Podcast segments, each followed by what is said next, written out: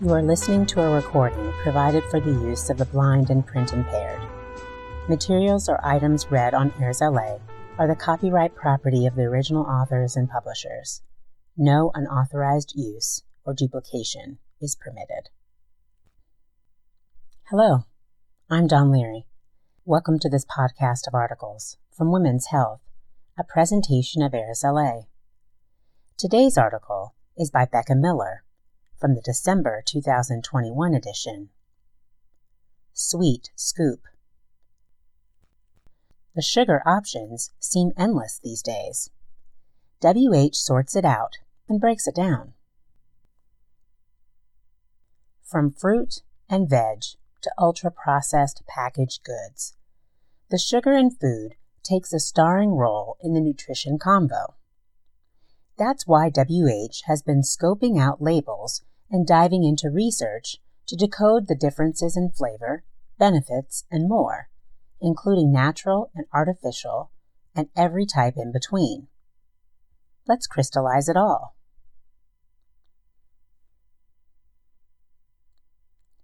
Know the basics. First things first.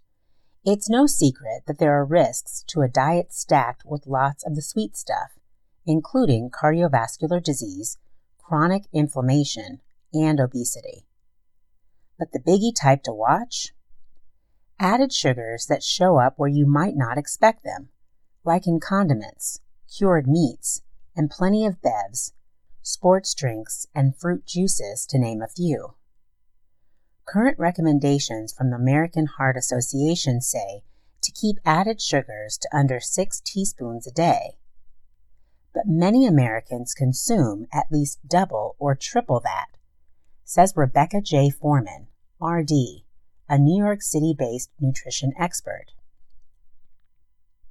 Sugar replacements, on the other hand, are often marketed as ways to cut back on added sugars, with lower calorie counts and different sweetness. No wonder it's so tough to figure out the best choice when you have a hankering for something sweet. Get granular. You've probably heard the term table sugar tossed about. Processed from harvested sugar beets and sugar cane, this granulated white sugar appears in everything from baking projects to ketchup bottles. Brown sugar, with its rich and mildly sweet flavor, is a version of regular white sugar that contains molasses, a byproduct of sugar production.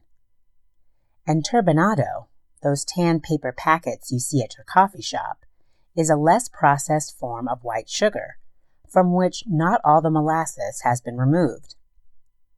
These crunchy grains sit between brown and white sugar in flavor, with a slightly nutty bite. You can spot any of these three sugars on nutrition labels, ID'd as the infamous added sugars and listed in grams with the percentage of the total sugars they represent.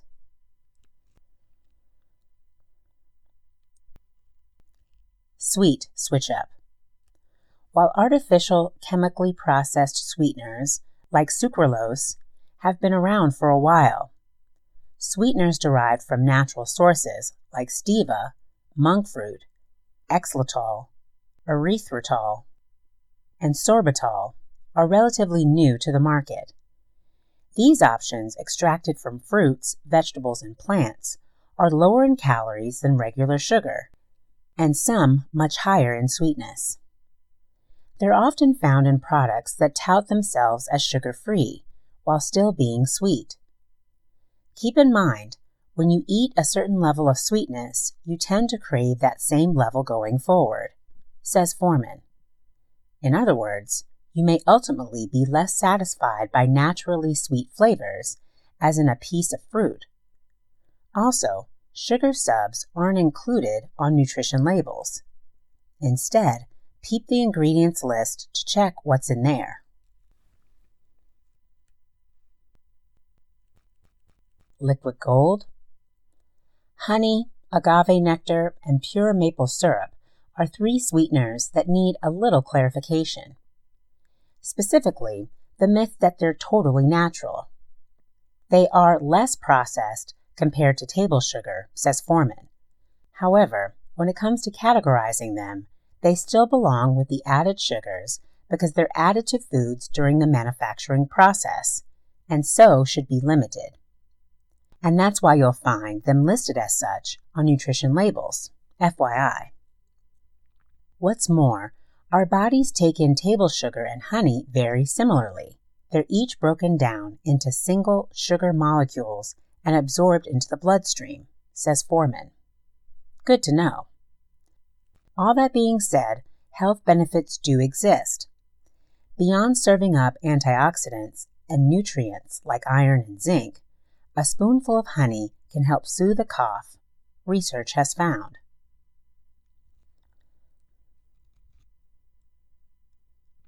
Takeaway test. What all the sugar back and forth ultimately comes down to is moderation and awareness. A little bit of added sugar is okay, especially if you're using it to add flavor and enjoyment to nutritious foods, says Foreman. Mix a small spoonful of honey into calcium rich yogurt, or drizzle a little maple syrup over oats with nuts. It can be overwhelming with so many options on the market, but the main goal is to consume added sugars in moderation. So check labels to keep tabs on what's in packaged foods be conscious of the serious level of sweet in artificial options, and overall, know that if you have only a little bit, it won't matter too much which one you choose. That's where flavor and personal preference, aka the fun stuff, come into play. Sweet deal.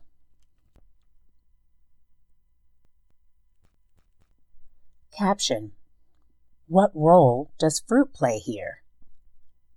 Answer a starring one, preferably. Naturally occurring sugars give fruits and vegetables their stunning sweetness.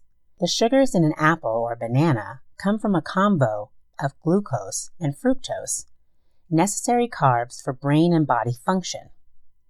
There's a reason fruits are recommended as the first stop for a sugar craving.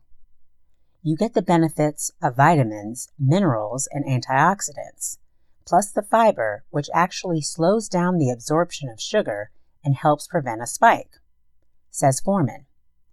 Figs, pears, apples, and dates for all.